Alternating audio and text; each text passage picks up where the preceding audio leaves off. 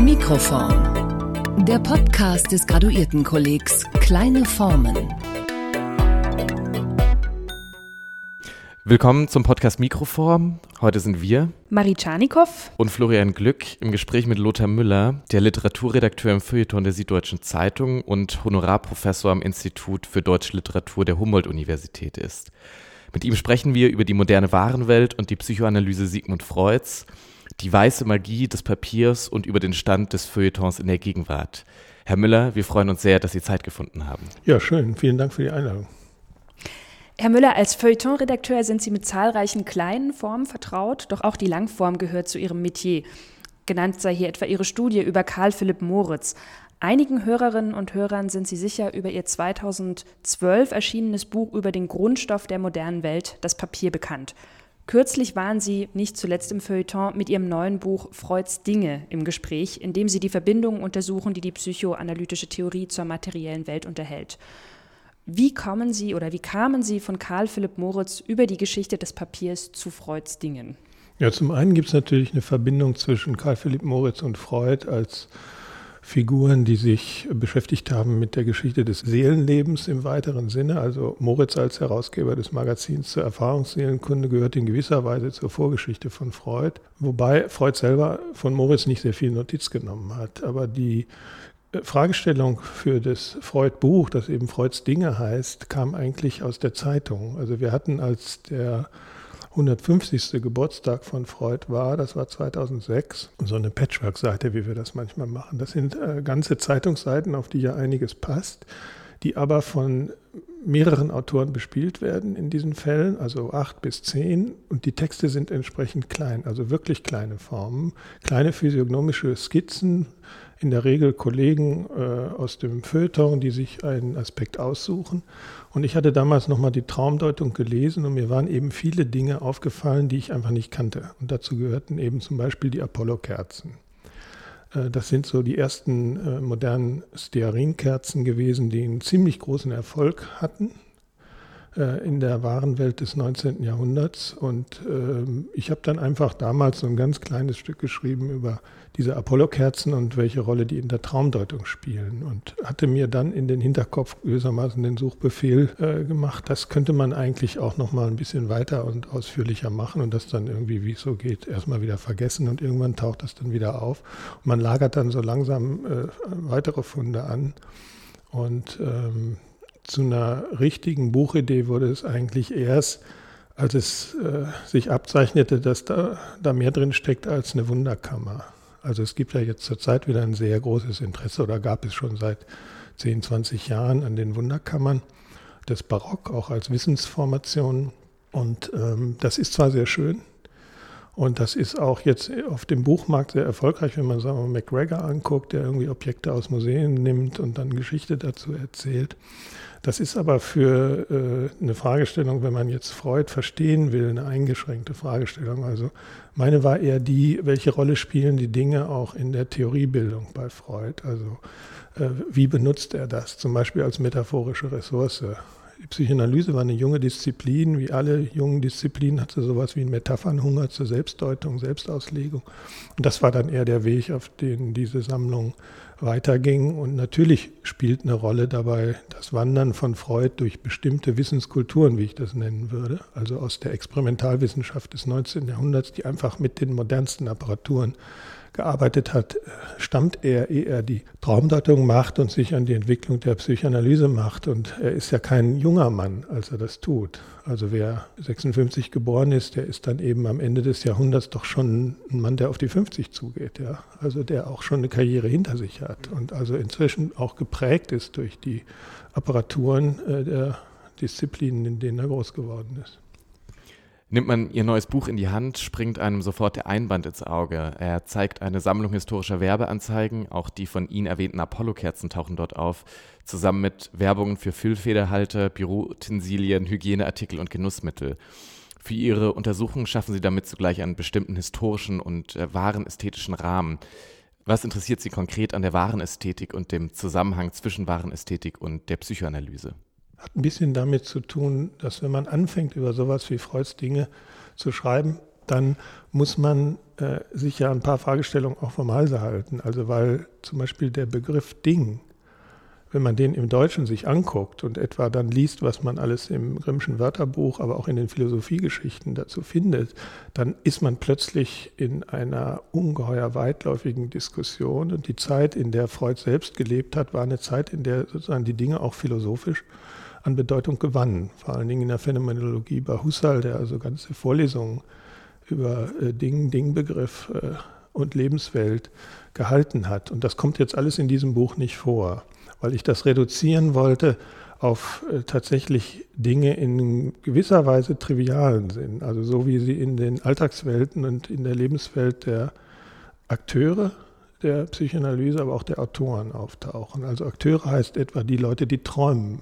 Die können ja auch nicht anders träumen als gewissermaßen mit dem äh, sinnlichen äh, Material der Welt, in der sie leben. Und da ist die Zeit, in der Freud die Theorie entwickelt, eben die Zeit, in der die äh, Warenwirtschaft eine ungeheure Dynamik entfaltet, in der auch einfach wahnsinnig viele neue Dinge auf den Markt kommen.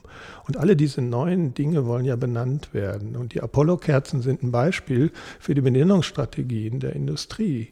Und die Industrie im 19. Jahrhundert unterhielt eben extrem enge Beziehungen zur Mythologie. Also das äh, kann man ja auch schon äh, wissen, wenn man zum Beispiel Marx liest. Also das berühmte Kapitel in Marx Kapital, Maschinerie und große Industrie, ist nicht zuletzt ein, eine Abhandlung über die Rolle der Mythologie in der modernen Industrie. Also die äh, Leute, die jetzt Waren benennen mussten, wussten, mit welchem Publikum sie zu rechnen hatten und alle Licht gestalten gewissermaßen haben deshalb diese Apollo-Nähe. Also die Allgemeine Elektrizitätsgesellschaft von Rathenau, also dem Vater von Walter Rathenau, Emil Rathenau, die haben natürlich das Werbepotenzial auch genutzt und die Apollo-Kerzen auch. Bei denen kam zusätzlich als zufälliger Grund zu, dass die äh, Firma, die das Ganze entwickelt hat, ihren Sitz äh, ursprünglich in den Apollo-Sälen hatte in Wien. Also das war noch ein zufälliger Zusammenhang, aber den kann man dann ja auch systematisch ausbeuten, indem man sozusagen die Ware, die man da verkauft, ganz eng an die Lichtmythologie des Gottes Apoll äh, anschließt. Und in dieser Benennungsstrategie, das ist dann sozusagen der zweite Schritt seines Gedankens, ähnelt tatsächlich die Psychoanalyse äh, dem industriellen Zeitalter, in dem sie entsteht. Also auch Freud entwickelt gewissermaßen seine Disziplin durch Benennungsstrategien, in denen die Mythologie eine riesige Rolle spielt. Also etwas überspitzt und auch fast äh, polemisch formuliert könnte man sagen, der Oedipus-Komplex ist sozusagen seine Apollo-Kerze, also das erfolgreichste Markenprodukt in gewisser Weise. Wir haben jetzt auch ein bisschen mit der kleinen Formbrille auf den Einband geschaut und da ist uns natürlich aufgefallen, dass Sie sich äh, für die Werbeanzeigen entschieden haben und gerade nicht für Fotografien der Dinge selbst. Ja, ich glaube eben, dass die, äh, die Dinge in der modernen Warenwelt, die haben gewissermaßen wie die Menschen in den romantischen Erzählungen ihre Schatten. Und die Schatten sind tatsächlich die, die bildlichen äh, Darstellungen in den großen Anzeigenabteilungen der Tagespresse, aber auch in den Plakaten. Also es kommt in dem Buch ja auch die Welt der Plakate indirekt zumindest vor, weil also in einem der Träume eines der Patienten von Freud, die schon in die erste Auflage der Traumdeutung eingegangen sind, spielt eine Werbung für einen polnischen Schnaps eine gewisse Rolle, die der immer so an Straßenecken sieht und er weiß gar nicht, dass er das im Bewusstsein als Erinnerungsstoff hat. Aber Freud kann ihm das dann sagen, weil Freud auch an dieser Ecke vorbeigeht und also dieses Plakat auch gesehen hat. Das ist ein polnischer Schnaps, der deshalb auch da äh, sozusagen mit irgendeiner seiner Werbungen vorkommt. Und diese sozusagen Schattenseite der Dinge oder vielleicht auch Lichtseite der Dinge, äh, die spielt eben seit dem späten 19. und im 20. Jahrhundert eine ganz große Rolle. Das sieht man ja heute noch, wenn Leute sich an ihre Kindheiten erinnern oder auch auf Flohmärkten eine große Rolle, diese Emaille-Schilder mit den alten Bildern von Persil oder anderen Markenprodukten, die übrigens ja alle äh, Kinder des Fin de Siècle sind oder viele von den klassischen Markenprodukten sind Kinder des Fin de Siècle, so wie eben Freuds Psychoanalyse auch. Und da gibt es gewissermaßen zeitlichen Zusammenhang, äh, der sich manchmal zu einem sozusagen sachlichen Zusammenhang verdichtet. Und nur an den Punkten, wo das der Fall ist, äh, habe ich das dann auch aufgenommen. Jetzt haben Sie gerade schon die schöne Pointe gemacht, dass der Oedipus-Komplex die Apollo-Kerze der Psychoanalyse ist. Könnte man damit auch, vielleicht überspitzt gesagt, das Bündnis mit der antiken Mythologie als Popularisierungsstrategie der Psychoanalyse bezeichnen? Ja, ich würde das äh, so ein taktische Element, das würde ich nicht überbewerten. Das war schon eine tiefe äh, Auseinandersetzung, sagen wir mal, mit Sophokles. Die Philologen sagen natürlich, so wie der Sophokles gelesen hat, ist das sozusagen für uns Philologen eigentlich nicht akzeptabel. Das ist aber nicht der Punkt, sondern äh, natürlich ist das eine Auseinandersetzung mit der antiken Kultur, die bei Freud ja auch die Revision des einfachen klassizistischen Bildes der Antike einschließt. Also er hat äh, Jakob Burckhardt gelesen und also weiß, dass es auch eine dunklere Antike gibt und die hängt wiederum damit zusammen, dass sie ihm auch attraktiv scheint, diese Antike als Bilderreservoir für die Schreckensgeschichten der Gesellschaft und der Individuen, die in diesen Gesellschaften groß werden. Also er nutzt es nicht einfach als gefällig dekoratives Element, sondern es ist schon eine nicht zufällige äh, Verwandtschaft zwischen ihm und diesen äh, Geschichten der antiken Mythologie,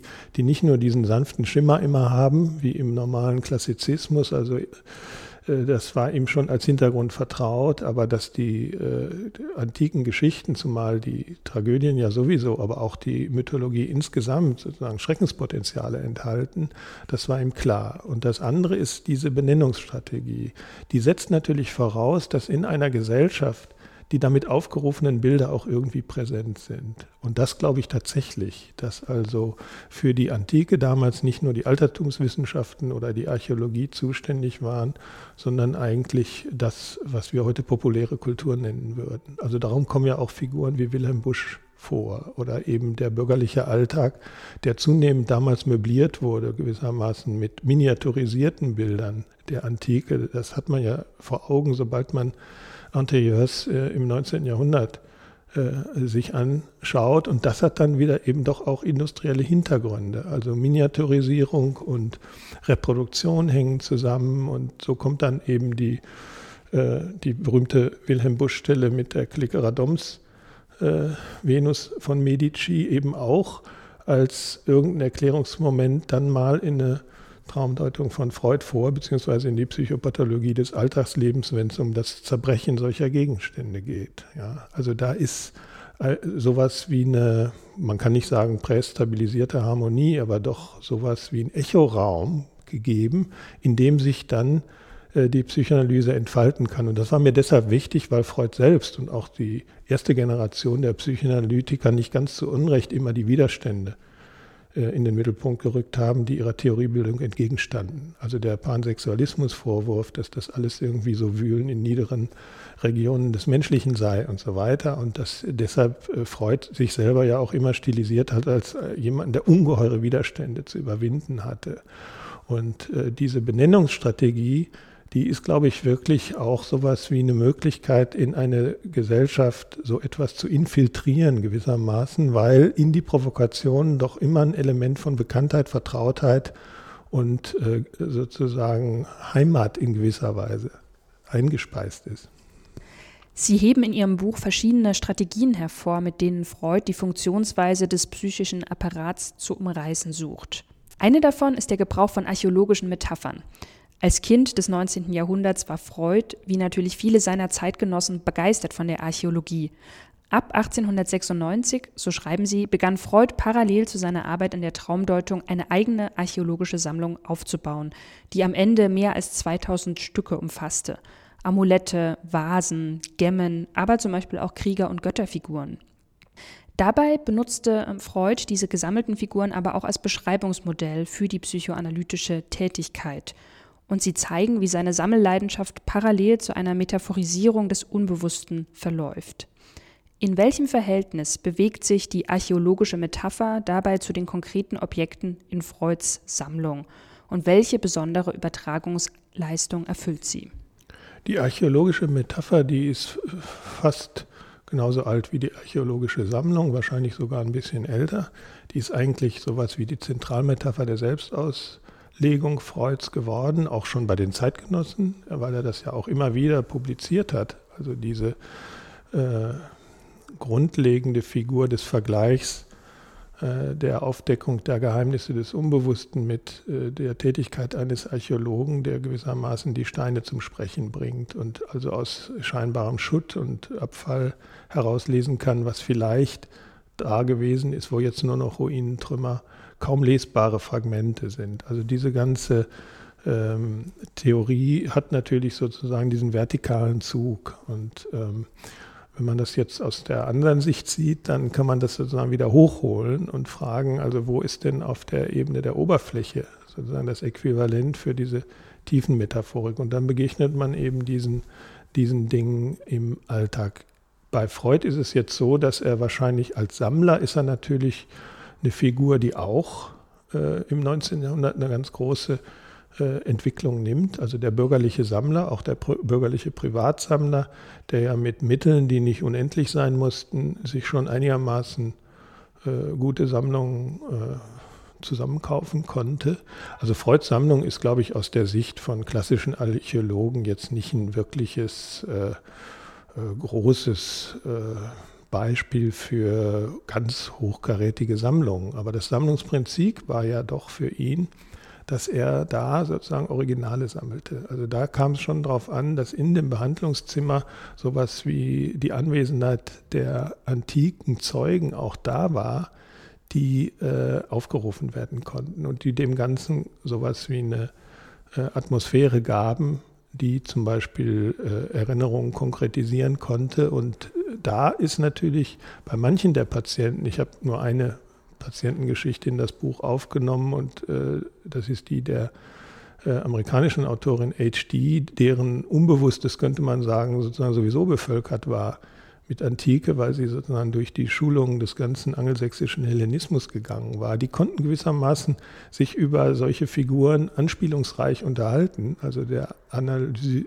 der Freud als Analytiker und sie als Patientin und bezogen dann eben, so kann man das jedenfalls in den Berichten nachlesen, die sie davon gegeben hat, diese Figuren in sich ein. Also sie nahmen die auch in die Hand. Also das ist ja kein Museum, wo drauf steht, bitte nicht berühren, sondern das war Teil der Lebenswelt auch in dem Sinn, dass die mitspielen konnten und mit einbezogen wurden als Gegenstände in so etwas wie Gespräche, Dialoge, die eben nicht einfach nur in dieser berühmten äh, Distanz stattfanden oder nicht ausschließlich und nicht immer so stattfanden. Also im Regelfall ja wohl, aber in diesem Fall eben nicht. Sie zeigen auch in Ihrem Buch, dass die archäologische Metapher selbst eine Geschichte innerhalb der Psychoanalyse hat. Äh, könnten Sie uns das vielleicht nochmal genauer erklären? Also wie entwickelt sich die archäologische Metapher von der Traumdeutung bis hin zur Notiz über den Wunderblock? Naja, ich glaube, dass sie in, der, in den ganz äh, frühen äh, Formulierungen einfach diese zeitliche Sukzession so in sich hat, dass man immer weiter vor, voranschreitet und dann wäre der naheliegende Begriff äh, mit dem man es koppeln kann, Archäologie und Anamnese zum Beispiel. Ja? Also dass da sozusagen so die Erinnerungen immer tiefer hinabreichen, dass im Prozess dieses berühmten freien Assoziierens auch immer mehr freigelegt werden kann und dass äh, man äh, sozusagen hinter jedem neu erreichten Plateau oder hinter jeder neuen Tiefenschicht dann noch eine weitere Tiefenschicht äh, finden kann.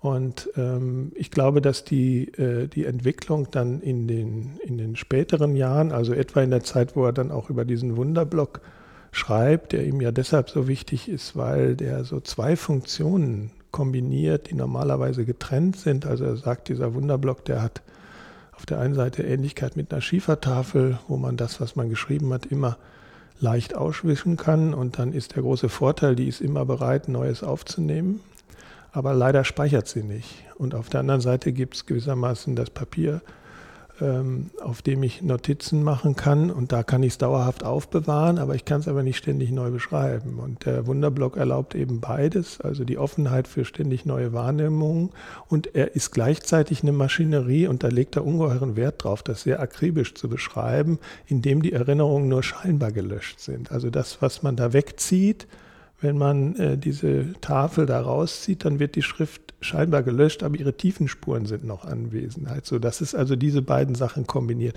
Und ich glaube, diese Faszination an dem Wunderblock hat eine gewisse Verwandtschaft zu seiner späten Neigung, diese archäologische Metapher an Bildern zu illustrieren, die sowas wie Gleichzeitigkeit ausstrahlen. Also nicht mehr nur sowas wie Abfolgen, wo man irgendwie immer tiefer steigen muss, sondern wo man so eine Art Panoramablick der gleichzeitigen Anwesenheit des scheinbar Vergessenen hat. Und das ist irgendwie nochmal ein neuer Einsatz, weil da dann die Zeit nochmal eine andere Rolle spielt. Dann gibt es ja sowas wie eine privilegierte Position, die man sich vielleicht wünschend vorstellen kann. Und da ist ja sein Bild dann auch wieder das Bild der verschiedenen Schichten der realen Stadt Rom, von denen man sich sozusagen imaginativ vorstellen kann, die seien nun alle gleichzeitig wahrnehmbar. Also das älteste Rom bis zum aktuellen Rom, das er ja kannte. Also er hatte ja eine Vorstellung vom alten Rom über die Hinterlassenschaften, aber auch über die Museen und über die archäologischen Kenntnisse auch seiner Freunde, die eben klassische Archäologen waren oder auch Berater. Also Emanuel Löwy ist vielleicht der wichtigste äh, Gelehrte der ihn unmittelbar beraten hat, und Ludwig Pollack in Rom. Also es gibt so einen ganzen Kranz von Leuten.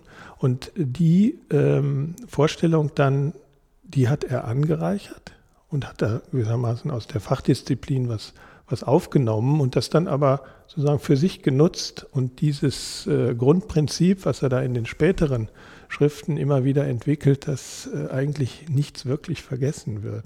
Dass äh, deshalb auch alles gewissermaßen in einem gewissen Sinn gleichzeitig präsent ist, nur eben nicht gleichzeitig wahrnehmbar präsent.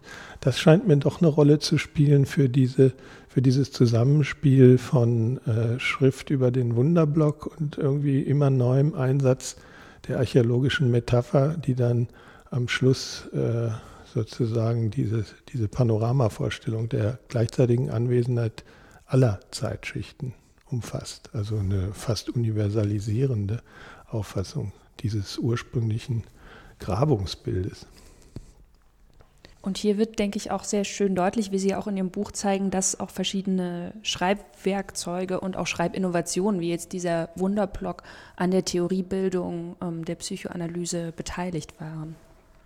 Ja, ich glaube, dass wir uns die damalige Gesellschaft schon vorstellen können, auch jedenfalls in dem Milieu, in dem Freud gearbeitet hat, also mit den Patienten, äh, die er behandelt hat, aber auch was seine Kollegen und ihn selber betrifft, das ist sozusagen eine Art äh, voll entwickelte äh, Gesellschaft des analogen Schreibens. Ja, also die Schreibmaschine ist schon da, sie ist noch nicht elektrifiziert, aber es gibt sie schon.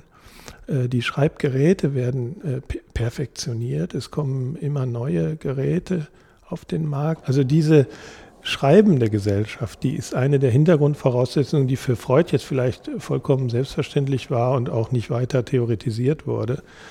Uns fällt das jetzt deshalb auf, weil wir in einer Welt leben, in der sich gerade diese Technologie so nachhaltig verändert. Ich habe das jetzt nicht auf jede Seite geschrieben, weil ich mit Lesern rechne, die das dann auch irgendwie selber tun. Also das muss ich jetzt nicht noch dazu sagen, dass unsere Wahrnehmung dieser Welt auch dadurch bestimmt ist, dass wir gewissermaßen zurückblicken auf eine Welt, in der äh, andere Schreibgeräte noch andere Hauptrollen spielten. Und es ist für die Psychoanalyse insofern tatsächlich von einer von einer gewissen Bedeutung gewesen und auch ein Diskussionsgegenstand, weil ja eine der Fragen war, ist es sinnvoll, Patienten äh, zu erlauben oder ist es notwendig, sie dazu verpflichten, das nicht zu tun, nämlich ihre Träume nach dem Erwachen selber aufzuschreiben? Oder ist es besser, wir machen das nur in der Analyse? Also da gibt es eben Karl Abraham, der hier in Berlin ja auch am Institut war, einer der engsten äh, Vertrauten Freuds auch war, hat einen ganzen Aufsatz darüber geschrieben, also ob das äh, nicht besser ist, wenn, wenn die das nicht ständig aufschreiben. Und da ist der Schreibimpuls, den man jetzt aus solchen Aufsätzen rekonstruieren kann oder der einem entgegenschlägt in den Patienten, die ständig alles aufschreiben wollen und die Psychoanalytiker kämpfen gewissermaßen gegen diese Schreibimpulse. Da sieht man also eine wie, wie große Rolle Aufzeichnungstechnologien natürlich für eine Disziplin spielen, in der Erinnerung so eine große Rolle spielt. Und die sind ja nicht immer einfach nur immateriell, sondern äh, auch damals gab es eben sozusagen Agenturen, Agenten, mediale Agenten äh, der Aufzeichnung. Das sind eben ja auch oft kleine Formen. Also das heißt Zettel, die irgendeine äh, Patientin aufschreibt, um irgendwas zu erinnern, Listen, die angelegt werden, äh, das darf ich nicht vergessen und so weiter. Träume, die aufgezeichnet werden äh, und äh, die dann entweder was verraten oder nicht. Und das ist alles, glaube ich, äh, ein Teil des im weitesten Sinne lebensweltlichen Zusammenhangs, in dem dann auch Theoriebildungen stehen. Sie haben gerade die Rolle der analogen Aufzeichnungstechnologien für die Psychoanalyse angesprochen. Damit würden wir gerne einen Schritt weitergehen und uns Ihrem vorhergehenden Buch über das Papier zuwenden. In der Einleitung zu Ihrem Buch Weiße Magie wenden Sie sich gegen eine in publizistischen Debatten gängige Unterscheidung, die Opposition zwischen Gutenberg-Ära und Internetzeitalter. Sie schreiben, ich zitiere, dem landläufigen Verständnis der Gutenberg-Ära entspringt die starre Opposition von Buchzeitalter und Internet. Gegen die Fixierung auf diese Opposition ist das vorliegende Buch geschrieben. Uns würde interessieren, weshalb erscheint Ihnen diese Opposition so problematisch und vor welchen vielleicht wissensgeschichtlichen und medientheoretischen Hintergrund findet die Gegenüberstellung statt?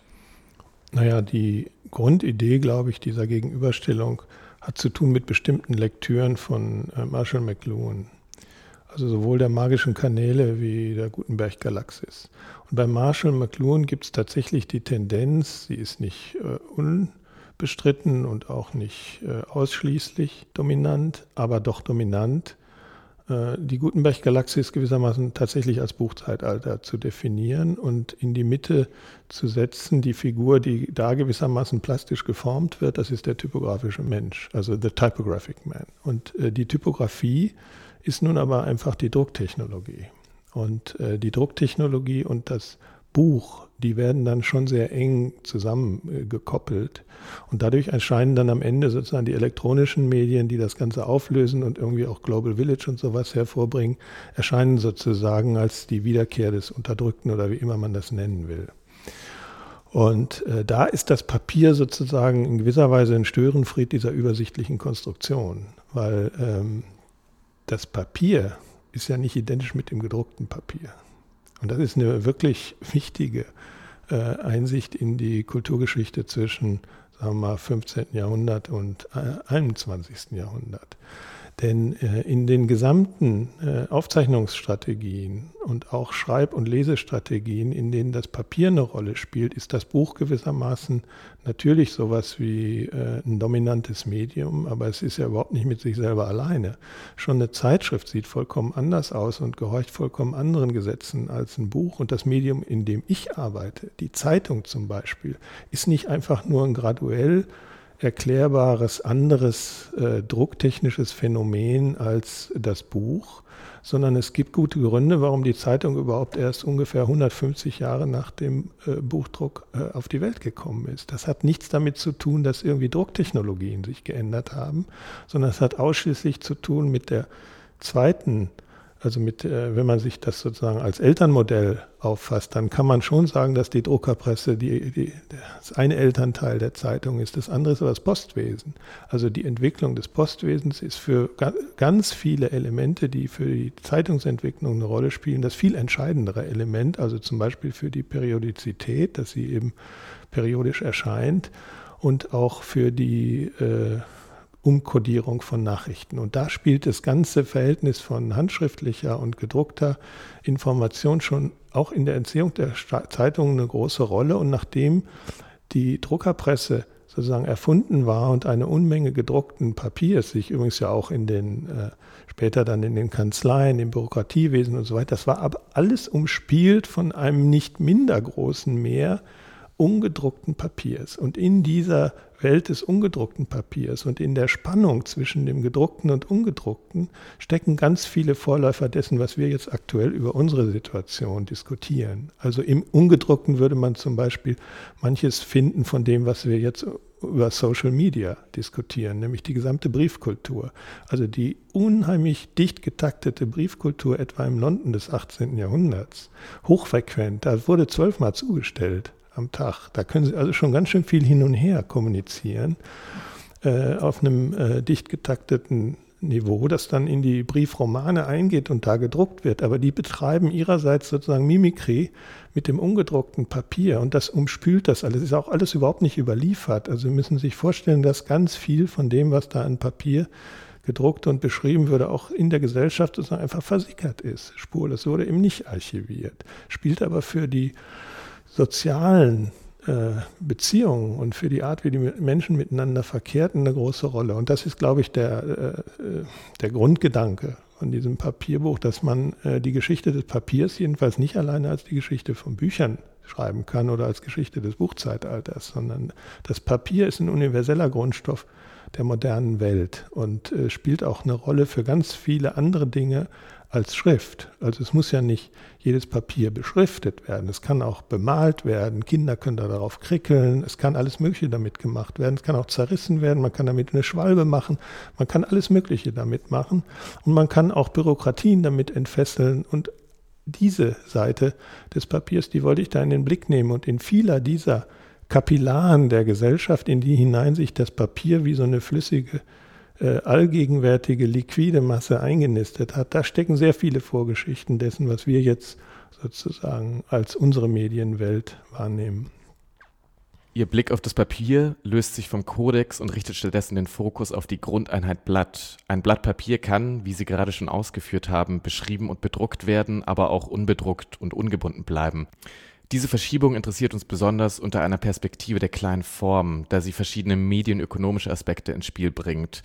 Das Kleinerwerden, zu dem wir im Januar auch unsere Jahrestagung veranstaltet haben, und das Leichterwerden des Materials. Als kleines und leichtes Medium, so lautet eine ihrer Thesen, ist das Medium einerseits ephemer und verschiedenen Gefahren ausgesetzt, andererseits kann es dadurch aber auch vielfältige Bündnisse eingehen. Was macht das Papier so bündnisoffen? Ja, man könnte sagen, dass äh, das Papier, wenn man es sozusagen von der metaphorischen Seite her aufschlüsselt, ist es ja sozusagen schwach. Ja?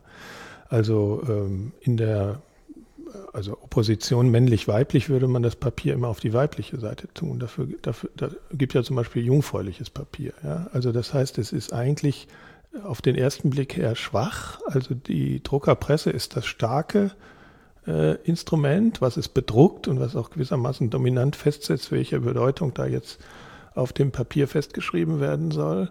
Und das Papier ist gewissermaßen immer nur in seinen Bündnissen stark. Also es hat sein Hauptbündnis mit der Druckerpresse geschlossen, aber es war nicht sein einziges. Also es hat sehr viele Bündnisse mit der Feder geschlossen.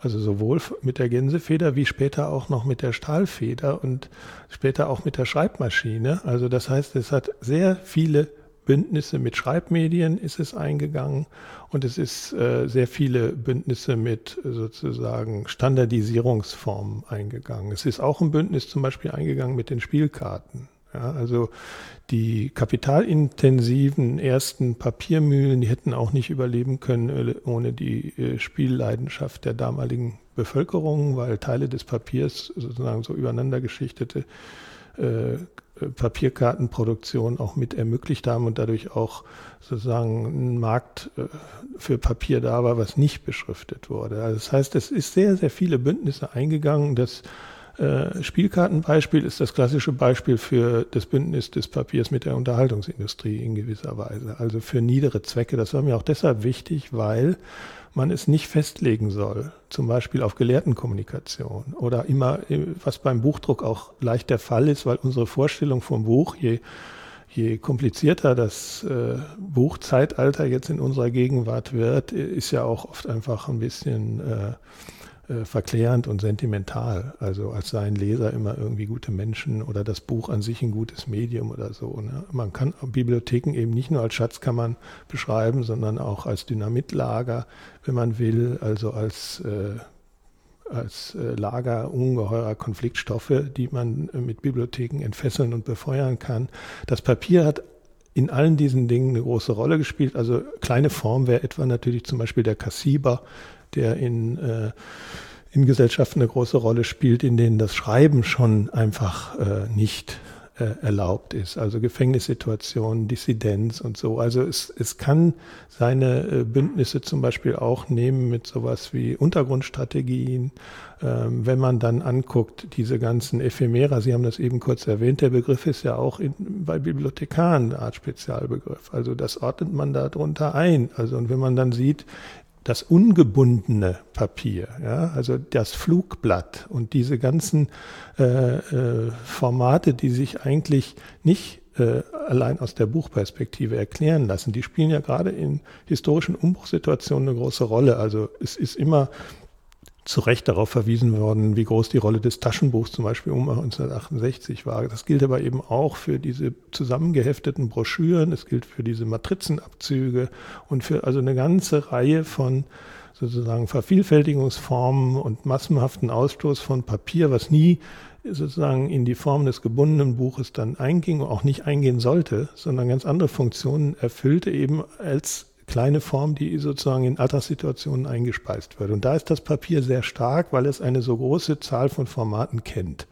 Also das gilt für die sozusagen Qualität, könnte man sagen, also zwischen dem hochpreisigen Vellin-Papier, auf das die sehr betuchten Leser ihre des 18. Jahrhunderts gern ihre, ihre Bücher gedruckt sahen, gibt es dann eben im 19. Jahrhundert plötzlich wirklich einen Newcomer unter den Papiersorten, war das Zeitungspapier, das ja sich auch erstmal emanzipieren musste vom Buchpapier, das auch andere Formate hatte. Und dann kommen Hintergrundvoraussetzungen wie also äh, die Papiermaschine, wie aber auch die großen Druckmaschinen, also die Rotationspressen, die dann sowas wie mein Medium, nämlich eine moderne Tageszeitung überhaupt erst möglich gemacht haben. Also da findet das Papier jeweils seine Bündnispartner unter den starken Medien seiner Zeit. Und äh, gleichzeitig muss es als Reservoir selber ständig revolutioniert und erschlossen werden, damit es in diesen Dimensionen mithalten kann. Und das ist eben dann im 19. Jahrhundert der Wechsel der Rohstoffgrundlagen. Das ist ja ein entscheidender Punkt im Papier. Und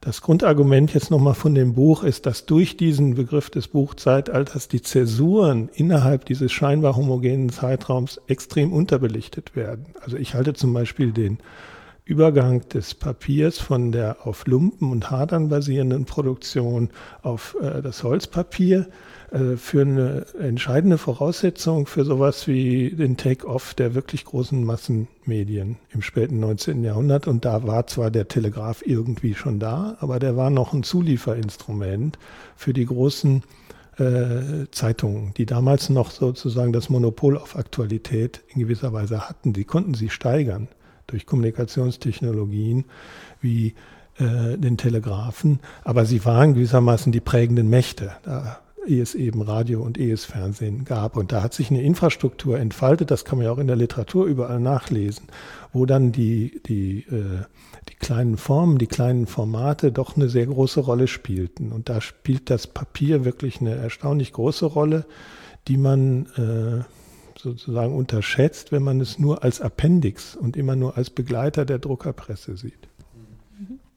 Ich glaube, da schließt meine nächste Frage auch sehr gut an. Sie haben jetzt schon die Bündnisse erwähnt. Ich finde den Titel Ihres Buchs Weiße Magie einfach auch sehr assoziationsreich und er beschreibt, glaube ich, sehr gut ein Phänomen, dem ich in meiner Dissertation begegne. Und zwar beschäftige ich mich mit einer Schreibkonjunktur zu Beginn des Ersten Weltkriegs, nämlich dem Tagebuchschreiben und zu einer beliebten Form, Papierform der Diaristik, muss man sagen, avancieren 1914 Durchschreibehefte, die also an das ähm, Prinzip der Kopierpapiere anschließen. Das heißt, beim Tagebuchschreiben entstehen Durchschläge, die man dann per Post verschicken kann und gleichzeitig ein Exemplar für sich archiviert. Inwiefern könnte man sagen, dass an dieser Stelle die Faszination an neuen Papierprodukten auch Gattungskonventionen ähm, des Tagebuchs bricht oder verändert? Ja, ich glaube, das ist so ein Beispiel dafür, wie sich durch technologische Entwicklung Optionen öffnen.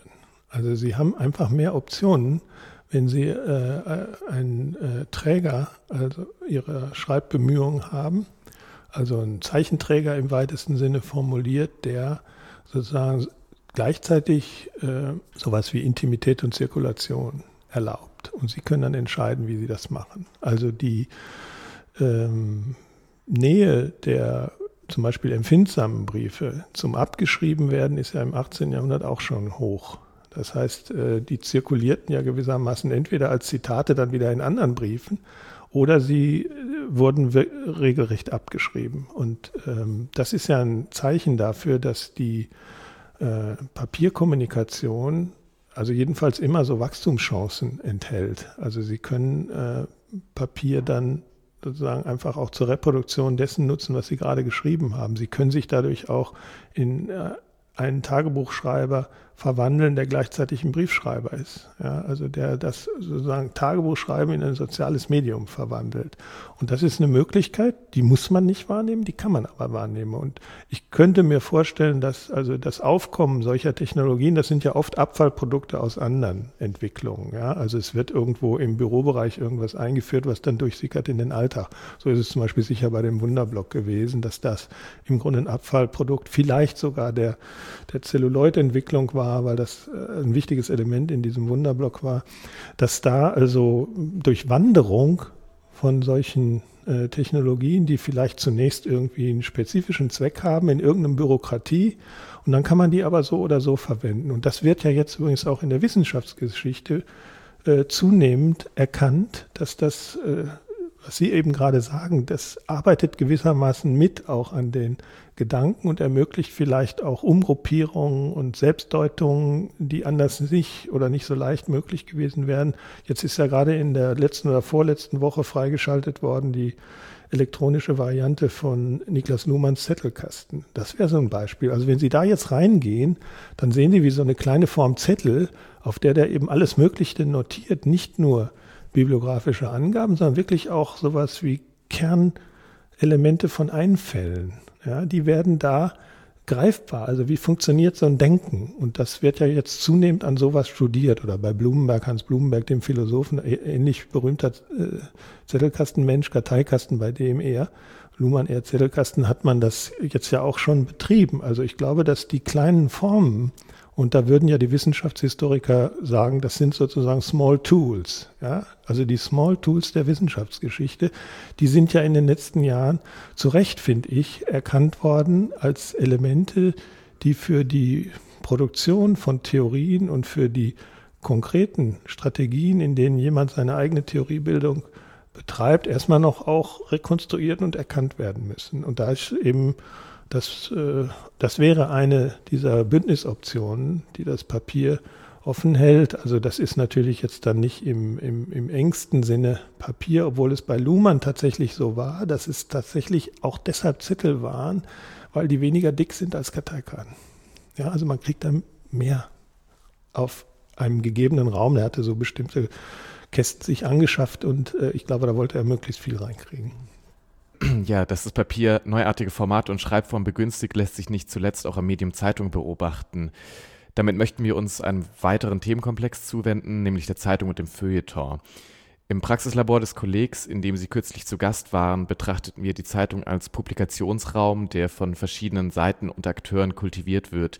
Marshall McLuhan, über den wir in diesem Zusammenhang auch sprachen, verglich die Zeitungsseite einmal mit einer, Zitat, symbolischen Landschaft, in der sich verschiedene Ebenen, typografische Plateaus und Schwellenräume abzeichnen. Davon ausgehend würden wir gerne näher auf die Kultivierung dieser symbolischen Landschaft eingehen. Wie können wir uns diese Kultivierung vorstellen und welche räumlichen und zeitlichen Voraussetzungen spielen dabei eine Rolle?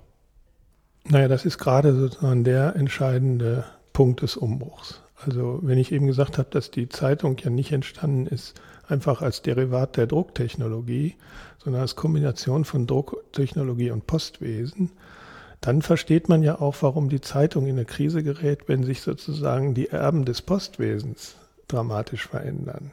Also die Zeitungen sind ja jetzt nicht in eine Krise geraten, weil irgendwas sich an der Drucktechnologie geändert hat, sondern weil die Medien der Raumzeitbewirtschaftung sich geändert haben. An die Stelle des klassischen Postwesens ist sozusagen jetzt im weitesten Sinne das Internet getreten, wo, wo einfach andere Raumzeitbewirtschaftungsgesetze gelten, die jetzt die auf Papier gedruckte Zeitung in gewisser Weise zu einem Auslaufmodell machen, was sie theoretisch schon hätte früher werden können.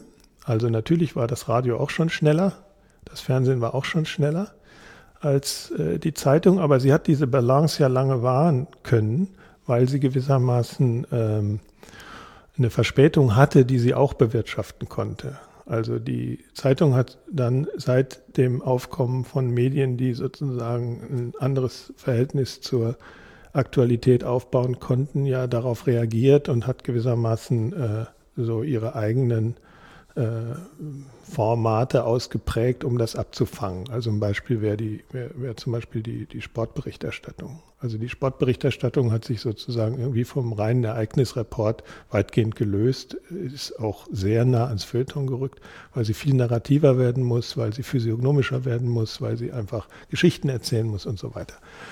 Jetzt sind wir halt an dem Punkt, dass, äh, dass die Zeitung sich langsam von ihrem klassischen Trägermedium verabschiedet. Und da ist meine feste Überzeugung, dass in diesem Trägermedium sich eben äh, Formate des Schreibens auch rausgebildet haben, die an beides gekoppelt waren, an die Zeitvoraussetzungen und an die räumlichen Voraussetzungen innerhalb der Zeitung.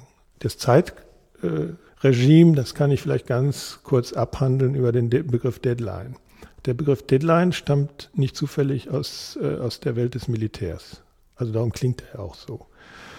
Also der stammt aus den äh, Lagern des amerikanischen Bürgerkriegs, wo äh, es tatsächlich Linien gab, die, wenn sie von Gefangenen überschritten worden, zur Folge haben konnte, dass diese Gefangenen erschossen wurden. Das ist dann übertragen worden äh, aufs Pressewesen. Diese Deadline ist tatsächlich hart, weil sie sozusagen vom Ende des Produktionsprozesses her gedacht ist. Also die äh, Wagen, die eine Zeitung irgendwie verteilen als physisches Objekt im Raum, müssen zu einer bestimmten Zeit losfahren, damit hier in Berlin die Süddeutsche Zeitung am nächsten Morgen irgendwie am Frühstückstisch liegt. Sie können die nicht beliebig nach hinten rausschieben. Sie können verschiedene Andrucke machen, immer neu belichten, aber Sie können nicht im Prinzip die Deadline abschaffen unter den Bedingungen einer auf Papier gedruckten Zeitung. Da kommt man jetzt in interessantes Terrain, weil ich glaube, dass die Deadline eine extrem produktive Kraft im Journalismus gewesen ist. Nicht einfach nur eine Fessel, unter der die Journalisten gelitten haben, sondern es gibt einen Zusammenhang zwischen Produktivität, übrigens auch geistiger Produktivität und Adrenalinschüben. Also ich bin sicher, dass bestimmte geniale Formulierungen des Journalismus nur entstanden sind, weil es die Deadline gab. Jetzt kann man im Prinzip alles neu erfinden mit den Formaten der Zeitung, weil im, in einem digitalen Medium ganz andere Darstellungsformen möglich sind, auch Anreicherungen möglich sind.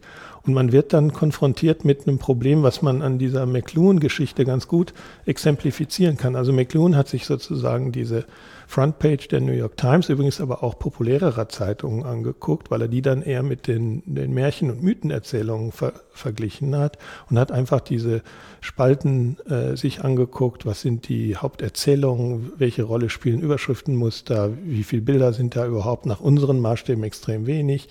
Aber im Prinzip die New York Times, die aktuell die Zeitung ist, die es am besten verstanden hat, sich einen wirklich äh, ungeheuren Zuwachs von Digital-Only-Abos zu erwirtschaften, die hat ja gewissermaßen ihre McLuhanhafte Frontpage-Anmutung behalten. Dazu ist sie nicht technologisch gezwungen, sondern es ist gewissermaßen die Visitenkarte der alten New York Times, die immer noch oben draufstehen hat, all the news that's fit to print, also gewissermaßen Vertrautheitsanmutungen schafft, um den Modernisierungsprozess besser zu durchleben. Und da gibt es jetzt einen entscheidenden Unterschied. Also das Zeitliche ist so interessant, da müsste man eine ganze Stunde drüber reden. Aber was das Format angeht, das ist das Elementare und das ist mir auch ganz, ganz lange wirklich nicht aufgefallen, dass also einfach eine Zeitung hier und hier und hier und hier aufhört. Also dass eine Zeitungsseite eine endliche Größe ist. Die können Sie, und das ist ja eine Zeit lang versucht worden, durch QR-Codes öffnen. Also Sie können QR-Codes auf eine Zeitungsseite drucken und wenn Sie die dann mit Ihrem Smartphone scannen, dann öffnen sich gewissermaßen wie Adventstürchen. Zum Beispiel in einer Musikkritik äh, öffnet sich äh, ein äh, äh, kleiner Podcast, in dem Sie dann mal reinhören können in diese Symphonie oder was auch immer. Davon ist man ja nicht zufällig wieder abgekommen weil dieses ewige Öffnen von äh, Adventstürchen, äh, das hat ja oft zur Folge, dass die Leute da drin verschwinden. Das will man ja auch nicht. Also das heißt, sie müssen jetzt im Moment äh, im Prinzip die Formate, die der künftige rein digitale Journalismus haben soll, einerseits neu erfinden und andererseits müssen sie die Erfahrungen integrieren, die man in der alten, endlichen Welt gemacht hat. Und meine Vermutung wäre, dass in der neuen Welt äh, ein analoges Problem entstehen will zu dem, was der klassische Journalismus immer mit der umgrenzten Zeitungsseite hatte. Also es gibt ja diesen alten witzigen Spruch, dass irgendwie seltsam ist, dass in der Welt gerade immer so viel passiert, wie auf einer Zeitungsseite Platz hat, so ungefähr, ne? oder in einer Zeitung Platz hat. Also das reflektiert so ein bisschen dieses Begrenztheitselement. Und wenn die New York Times sagt, all the news that's fit to print, dann ist das das Gegenteil von wir drucken alles, sondern das ist das Bekenntnis zum Selektionsprinzip. Und wie immer Sie das definieren, so ein Selektionsprinzip, Sie brauchen es, um eine klassische auf Papier gedruckte Zeitung irgendwie bewirtschaften zu können. So werden Sie jetzt umgekehrt, wenn Sie im Digitalen sagen können, eigentlich kann ich das Interview jetzt aber auch noch länger machen. Das ist ja auch jetzt der Fall. Also Sie können jetzt in den digitalen Ausgaben oft längere Interviewvarianten lesen, als das im Print unterzubringen ist. Das ist so ein ganz kleines Beispiel dafür, dass auf der einen Seite haben Sie das strenge Regiment einer gegebenen physischen Raumbegrenzung, die Binnenstrukturen ausbildet, die dann äh, nach bestimmten Gesichtspunkten bewirtschaftet werden und der klassische Zeitungsleser älterer Provenienz, der nimmt das alles in gewisser Weise äh, als semantische Signale wahr, ohne dass er weiß, dass er das tut. Also er nimmt einen Zweispalter mit einem großen Bild irgendwie anders wahr als ein Einspalter ohne Bild und ein äh, Dreispalter, der unten über die Seite gelegt ist, oder ein Sechsspalter, der flach ist, anders als einen großen Aufmacher mit zwei äh, Spalten und so weiter. Und das kann man alles zeigen in der Geschichte der Zeitung, wie sich das herausgebildet hat. Das war ja nicht immer so. Spaltenumbrüche wurden erst erfunden, also von der englischen Presse. Und das kann man alles sehen, wie sich gewissermaßen in der Geschichte der Zeitung so eine Evolution der Formate ergeben hat, die man machen kann im rein physischen Sinn jetzt der Produktion von Zeitungen. Und die standen alle unter dem Gesetz der Begrenztheit des Raums und der Knappheit der Zeit in der das Geschriebene hergestellt werden musste. Und so, jetzt sind wir in einer ganz neuen Situation, im Prinzip eine offene Situation. Und das Problem, das die klassische Zeitung mit ihrer Endlichkeit hat, das haben jetzt die Zeitungen der Zukunft mit ihrer potenziellen Unendlichkeit. In einem Interview aus dem Jahr 2017 gehen Sie auf die Feuilletonisierung der Zeitung ein, die man heute, wie Sie das vorhin schon am Beispiel der Sportberichterstattung beschrieben haben, quer durch alle journalistischen Ressorts beobachten kann. Dabei stellt sich die Frage, wodurch sich so eine feuilletonistische Schreibweise konkret auszeichnet und worin ihr Erfolg auch außerhalb des Ressorts Feuilleton besteht. Wie wurde sie zum Erfolgsmodell innerhalb der Zeitung? Erstmal hat das Feuilleton natürlich selber angefangen, historisch sich gewissermaßen zu entfalten und auszudifferenzieren. Also das ist längst weg von der, der Fortsetzungsroman allein oder von der Theaterkritik allein und auch von der Buchkritik allein. Und ähm, es hat halt gerade eine Vielzahl sozusagen kleiner Formen ausgeprägt. Da würde ich also die Glosse dazu zählen und viele andere kleine, kleine Formate. Das, was ich meinte mit dem Siegeszug gewissermaßen des Feuilletons, das ist einfach die Rückseite der äh, zeitweiligen Verspätung der Zeitung. Also, dass sie gewissermaßen nicht mit dem reinen Rohstoff Nachricht mehr unbedingt erfolgreich sein konnte, sondern Surplus an Kommentar oder an Physiognomik oder an äh, auch Unterhaltung im weitesten Sinne bieten musste. Und äh, feuilletonistische Schreibweisen, die äh, sind natürlich entlastet sozusagen von einem gewissen äh, Wahrheitsdruck de, des normalen Berichterstattungsgegenstandes. Also das Modell, was jetzt da noch im Hintergrund steht, ist das, was man sozusagen Magazinjournalismus nennen könnte, der ja eigentlich auch immer mitgelaufen ist in den letzten äh, Jahrzehnten und der sich sozusagen aus den klassischen Magazinen auch mit hinein entwickelt hat in die Zeitung. Das hat was zu tun mit der Veränderung,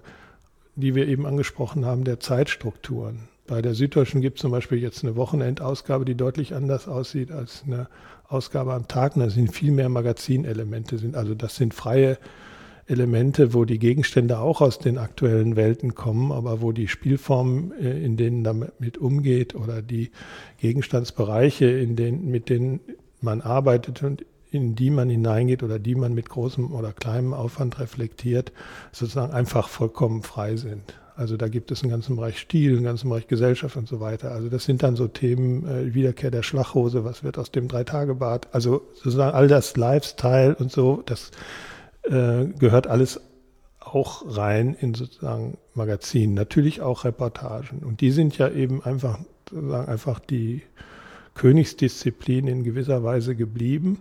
Und das ist vielleicht dann auch kein Zufall, dass sich daran so, so doch aktuelle Diskussionen knüpfen. Und darum gibt es, glaube ich, jetzt äh, zwei solcher Richtungen. Das eine ist, dass äh, Zeitungen sich bemühen, das Repertoire der Schreibweisen, in denen sie sich ansiedeln, möglichst äh, aufzufächern und nicht einfach nur Leitartikel zu sein, politische Meinung, Nachricht und so, sondern also zusätzlich auch noch alles mögliche andere zu machen, was früher vielleicht eigenen Magazinen stärker vorbehalten war. Die Süddeutsche Zeitung hat zum Beispiel ein eigenes Magazin, was ganz dem Magazinjournalismus verpflichtet ist und auch gut funktioniert. Und trotzdem nimmt die Zeitung selber jetzt viele Elemente, die man auch dort sich vorstellen könnte, in ihre Tageszeitung auf. Und sie ist eben dann am Wochenende auch nicht nur Tageszeitung und sieht auch nicht nur aus wie eine Tageszeitung. Also wenn Sie die Süddeutsche am Samstag kaufen und da drauf ist das Bild eines ausbrechenden Vulkans, dann heißt das nicht notwendig, dass irgendwo auf der Welt am Vortag ein Vulkan ausgebrochen sein muss, sondern das kann einfach ein Thema sein im Sinne von, welche Funktion haben Vulkanausbrüche eigentlich in der Ökologie äh, der Erde oder so. Ja? Also das heißt, es ist nicht zwingend mehr eine Nachricht. Es kann einfach ein Thema sein. Und da an solchen kleinen Punkten sieht man, es verändert sich da im Moment eine Menge. Ich weiß nicht, worauf es rausläuft. Also für meinen Geschmack ist der Kern jeder Tageszeitung nach wie vor das Reagieren auf politisch-historische Krisen der Gegenwart. Also so ist sie groß geworden als Medium im 17. Jahrhundert.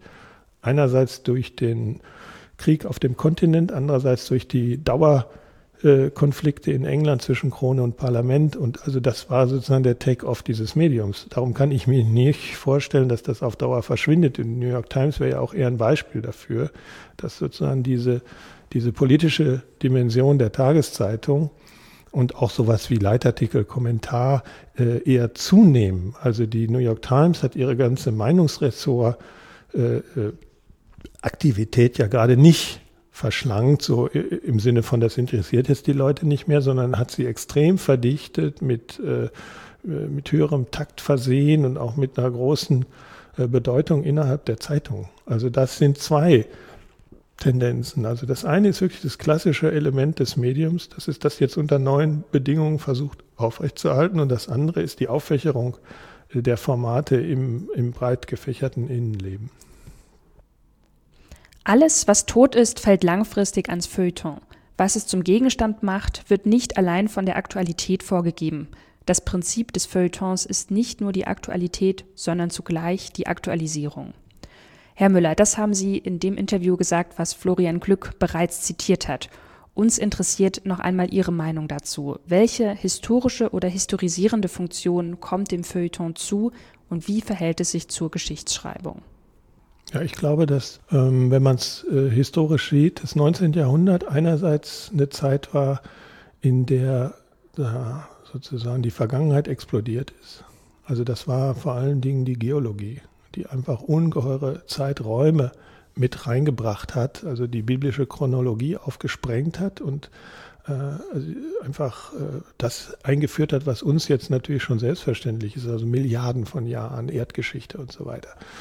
Und gleichzeitig fand im 19. Jahrhundert statt sowas wie äh, die Erfindung der Jetztzeit in, im modernen journalistischen Sinn, also der zugespitzten Aktualität, das Vibrieren sozusagen der nervösen Außenhaut des Zeitgeistes oder wie immer das die Zeitgenossen genannt haben. Also diese beiden Pole. Und dazwischen gibt es sowas wie eine, wie eine Überschneidungsmenge. Und das ist das, was ich sozusagen alltäglichen Historismus nennen würde. Also das ist ja auch ein Kind des 19. Jahrhunderts. Und ähm, das fristet seitdem in den äh, Tageszeitungen, glaube ich, eine stabile Existenz. Also die Vorstellung, dass äh, die Zeitungen, weil sie mit der Gegenwart im Bunde sind, deshalb auch gewissermaßen auf die Stoffe der Gegenwart verpflichtet sind, die war schon im 19. Jahrhundert nicht ganz richtig. Also die Verschlingung der Zeiten ist eher das, was für die Zeitungen interessant wird und die Mosaikstruktur, die der Marshall McLuhan sozusagen für das typografische Modell der Zeitung äh, identifiziert hat, das kann man eben auch für die Zeitschichten ausfindig machen. Die Fokussierung ergibt sich gewissermaßen aus dem Imperativ der Gegenwart, aber die, äh, die Gegenstände, an denen das reflektiert wird, die müssen nicht partout äh, der Gegenwart entstammen. Im, Im Gegenteil, also das ständige sich in Beziehung setzen zur Vergangenheit ist ein Bestandteil gerade der modernen Gesellschaften oder überhaupt erst der modernen Gesellschaften und das reflektiert auch der moderne Journalismus. Und es gibt gewissermaßen die oft belächelten Auswüchse des Gedenktagsjournalismus, also dass eben Geburtstage, ähm, Jahrestage und so weiter gefeiert werden. Das wird ja inzwischen, was die Bücher angeht, auch nicht mehr nur auf die Autoren ausgedehnt, sondern auch die Bücher selber haben Geburtstag. Also äh, heute ist das oder morgen? Heute ist der 24. Morgen ist der 25. April. Das ist der 300. Jahrestag des Erscheinens von Robinson Crusoe. Ja, das, ist, das ist seit Wochen DPA-Meldung. Ja, seit Wochen kommen DPA-Meldungen, dass am 25. April der 300. Jahrestag des Erscheinens von Robinson Crusoe ist. Ich bin sicher, morgen sind in vielen Zeitungen Artikel über Robinson Crusoe zu lesen. Da kann man sagen, das ist irgendwie blöd. Ja, das ist so eine Art Zufallsgenerator für Themen, ist es auch. Auf der anderen Seite kann man sagen, wenn jemand eine gute Idee hat, die jetzt über die alte hinausgeht, Robinson Crusoe ist Kapitalismus auf einer einsamen Insel, dann würde ich sagen, kann man da ja irgendwie vielleicht sogar was mitmachen, wenn jemand eine gute Idee hat. Ja, es gibt in, in äh, bestimmt Diskussionen über, war Robinson Crusoe ein Rassist? Ja, oder was, was ist eigentlich die Hintergrundvoraussetzung damals der Selbst der Wahrnehmung und der Wahrnehmung des Fremden äh, durch Freitag? A man Friday. Also was ist mit dem? Da kann man natürlich intelligente Fragen dran stellen, wenn man das kann. Und insofern ist es auch da wieder nur die Frage, was macht man damit? Und äh, das Gleiche gilt ja für die Literatur selber. Ne? Aber die, diese Vorstellung, dass äh, Zeitung ausschließlich dem Neuen verpflichtet sei, das kann schon deshalb nicht stimmen, weil gewissermaßen die historische Realität, in die sie eingebettet ist, selber so von der ständigen Aktualisierung der Vergangenheit lebt. Und darum ist das zurzeit so eine, ja, finde ich schon eine sehr interessante Zeit, journalistisch, in der wir leben. Herr Müller, vielen Dank für das spannende Gespräch und auch vielen Dank an Sie, liebe Zuhörerinnen und Zuhörer, dass Sie uns in der vergangenen Stunde gefolgt sind. Wenn Ihnen der Podcast gefällt, dann können Sie uns gern abonnieren oder auf Twitter folgen. Informationen dazu finden Sie auf unserer Website. Vielen Dank und auf Wiederhören. Mikroform. Der Podcast des Graduiertenkollegs. Literatur und Wissensgeschichte kleiner Formen.